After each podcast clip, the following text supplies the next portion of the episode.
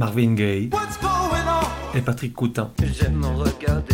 The Blaze et les Sex Pistols. Et Nina Simone, Jungle, Viagra Boys, Karen Dalton, Bertrand Belin, Gwenal Tejas, Prince, Les Stones, Arcade Fire, Edith Piaf, John Barry, Balthazar, Les Stooges, Toy, Fetoumac. Bref, tout un tas de vieilles gloires, de futures étoiles et d'illustres inconnus.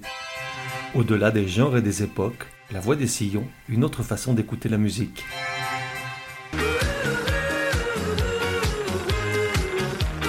La voix des sillons, numéro 35. Genre, disco. J'aurais bien dit autre chose, mais après, je me fais secouer par ceux qui adorent. Époque, de 76 à 86. De 1 à 10, probabilité que tu connaisses, tout le monde connaît, c'est pas la question. Le truc c'est qui adore et qui souffre. Artiste, Bonnet M. Écoute bien ce medley de six refrains. Ça plane pour moi. You're my heart, you're my soul. Girl, you know it's true.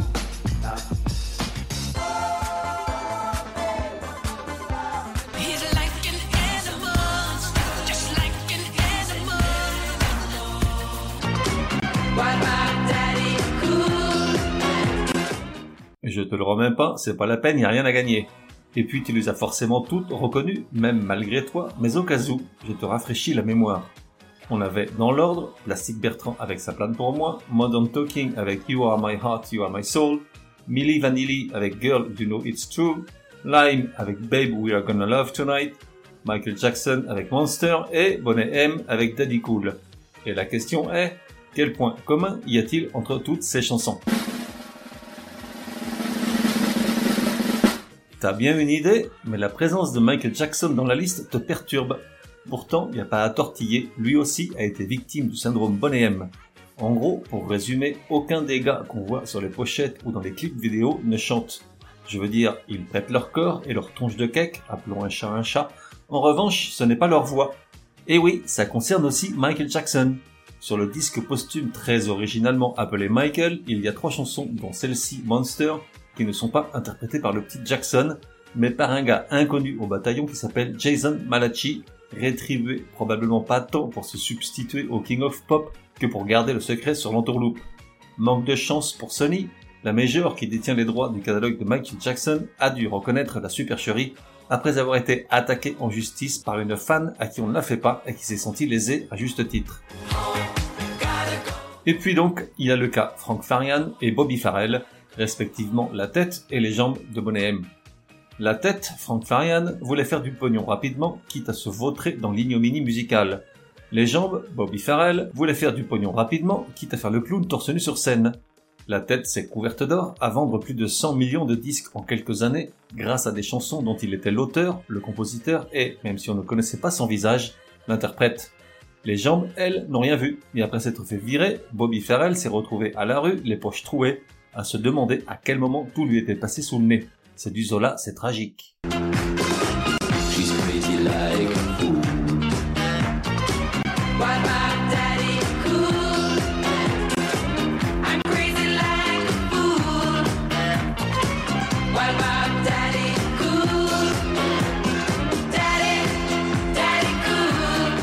Le fait est que, dans le fond, j'aime bien ce gars-là. Le dindon de la farce, certes, car tout porte à croire qu'il s'est fait avoir dans les grandes largeurs.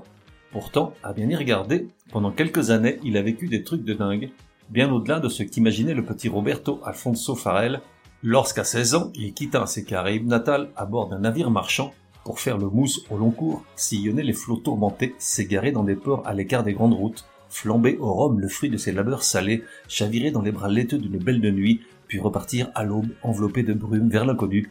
Oh, Norvège, Pumpa.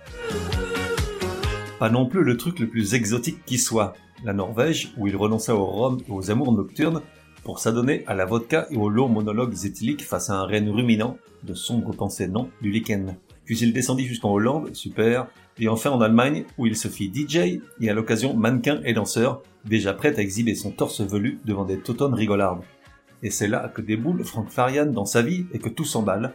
On va y revenir, mais pour le moment, pour en finir avec toutes ces aventures qu'aura eu Roberto Alfonso Farrell, alors que rien ne l'y prédestinait, Il est dit qu'au sommet de la gloire de Bonnet M, il a été invité, lui et ses copines danseuses, à se produire devant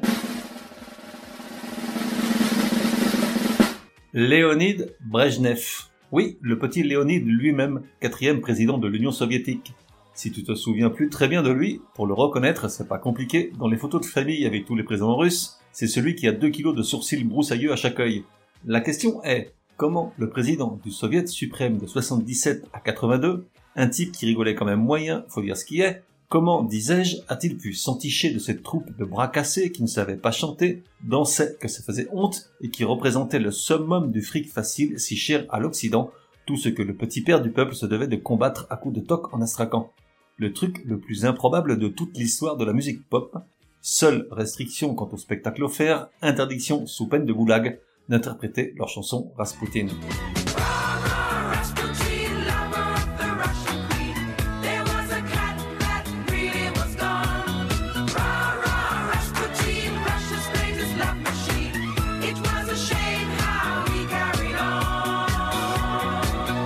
Et donc, revenons-en à nos moutons et à Frank Farian, le tondeur. Allemand de naissance et cuisinier de formation, pendant des années, il concocte de la musique en sauce tartinée de crème pâtissière, indigeste, voire avariée. Après de multiples tentatives à peine répertoriées, il publie en 75 la chanson Baby Do You Wanna Bump, le titre par lequel le cauchemar débute.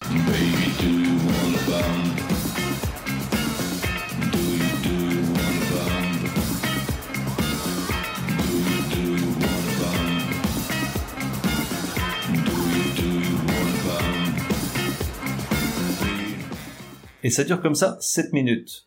Sur cette reprise d'un titre de Prince Buster appelé Al Capone et sorti en 64, Frank Farian fait tout. La musique, les arrangements et, marque de fabrique qu'il répétera 15 ans plus tard avec Milli Vanilli, toutes les voix graves ou féminines. Or, contre toute attente, le morceau est un succès, ce qui le prend au dépourvu car d'un naturel plutôt réservé, il n'a aucunement l'intention d'apparaître sur scène sous les projecteurs. Il part donc à la recherche d'un combo qui pourrait faire les zouaves à sa place, et après moult entrées et sorties, la formation s'établit définitivement autour de trois danseuses, Liz Mitchell, Maisie Williams, Marcia Barrett, et d'un danseur de caoutchouc, notre petit Bobby Farrell, tout dégingandé. Autant le dire tout de suite, il ne s'agissait pas de faire concurrence à Béjart. Bobby, affublé de tenues moulantes à paillettes et poils au vent, joue au mal irrésistible et au macro de pacotille, tandis que les filles autour de lui se trémoussent dans des chorégraphies sexuellement explicites.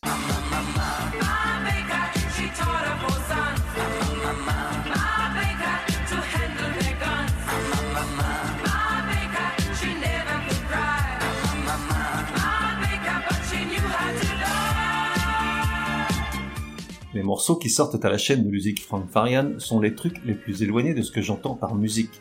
Des paroles à ras de terre, des mélodies et instrumentations de supermarché, et puis surtout de pauvres marionnettes qui n'ont aucun rôle à jouer, hormis celui de se tortiller tant que la caméra tourne. Bobby Farrell jamais ne chante, Maisie Williams jamais ne chante, Marcia Barrett a parfois le droit de faire les chœurs, la seule qui se retrouve régulièrement au micro étant Liz Mitchell. Le reste, tout le reste, notamment lorsqu'il s'agit d'empocher chèques de la SACEM allemande et de son label, c'est Frank Farian qui s'en charge.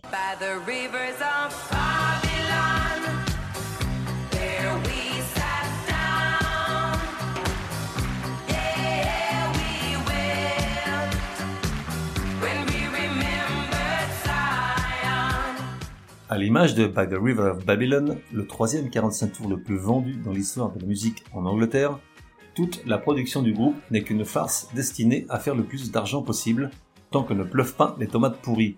Et plus de 40 ans plus tard, il m'est impossible de faire la paix avec ces chansons, alors que j'y suis parvenu avec plein d'artistes plaqués hors de cette même époque. Plus grave, le genre disco en général, et Bonnet M en particulier, ont fait un mal terrible à la musique, car à partir de là, tout le monde s'est rendu compte qu'on pouvait vendre des millions de disques en faisant n'importe quoi, du moment que ça faisait danser des millions de personnes le samedi soir dans tous les Sphinx, Copacabana, Millennium, Niagara et autres Macumba, où ça sentait la sueur et le Jet 27. Forcément, ça ne pouvait durer éternellement. Dès lors que Bobby Farrell a été viré, le charme a disparu, et tout ce qui est sorti de 81 à 86 n'a plus rencontré de succès.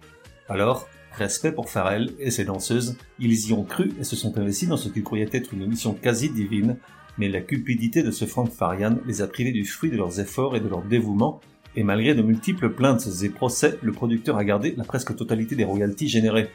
Malheureusement, empêtrés dans des luttes intestines, ils n'ont pas su se relancer ensemble sans le producteur, chacun des membres tentant de monétiser la marque séparément, sans succès ni pour l'un ni pour les autres. En 2010, notre petit Bobby, la vraie star de Bonnet est retrouvé mort dans une chambre d'hôtel à Saint-Pétersbourg, ville où il venait de se produire. Quelques années auparavant, il était passé par une très mauvaise passe, vivant de subsides dans un HLM de Rotterdam. Un jour, à l'issue d'une terrible dispute avec sa femme, il a tenté de mettre fin à ses jours. Je veux dire, à ceux de sa femme.